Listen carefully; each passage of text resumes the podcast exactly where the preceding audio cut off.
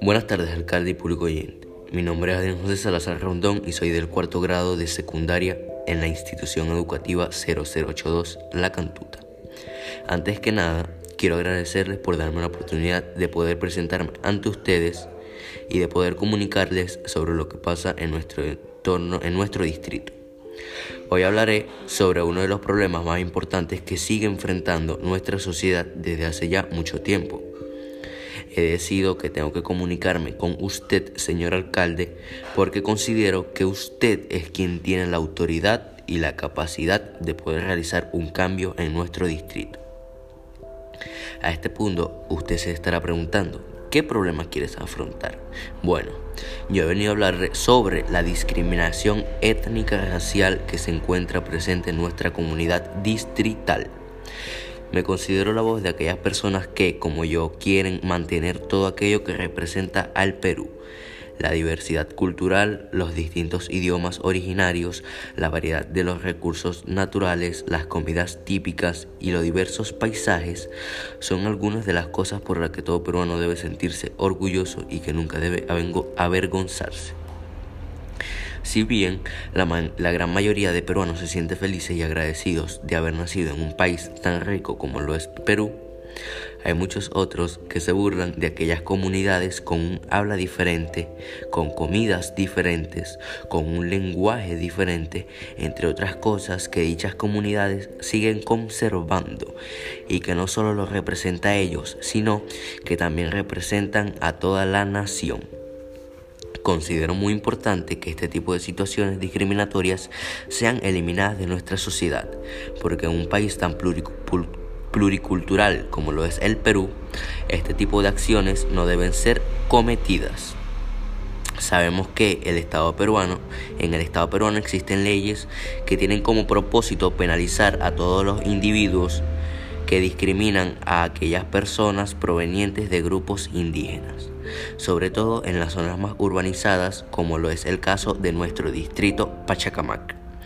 Recordemos un poco lo que la ley nos indica, leo textualmente, ley número 288671, artículo 323 el que por sí o mediante terceros discrimina a una o más personas o grupo de personas o incita o promueve en forma pública actos discriminatorios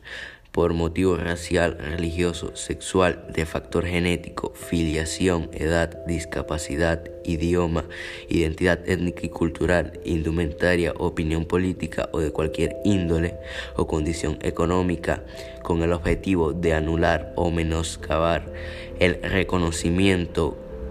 goce o ejercicio de los derechos de la persona será reprimido con pena privativa de libertad no menor de dos años ni mayor de tres o con prestación de servicios a la comunidad de 60 a 120 jornadas. Es cierto que para que estas leyes se cumplan debemos tener el apoyo de las autoridades, pero el primer paso y el más importante, el más importante lo hacemos nosotros como ciudadanos ejemplares y en busca de un cambio. Las autoridades para llevar a cabo un proceso efectivo y justo necesitan de nuestro apoyo y de igual manera nosotros necesitamos de su apoyo. Es importante que se conozca sobre los pueblos indígenas u originarios y la cantidad de discriminación que ellos toleran y que mayormente no llegan a ser afrontadas con la ley, ya sea por desinformación o porque incluso hasta las autoridades los discriminan.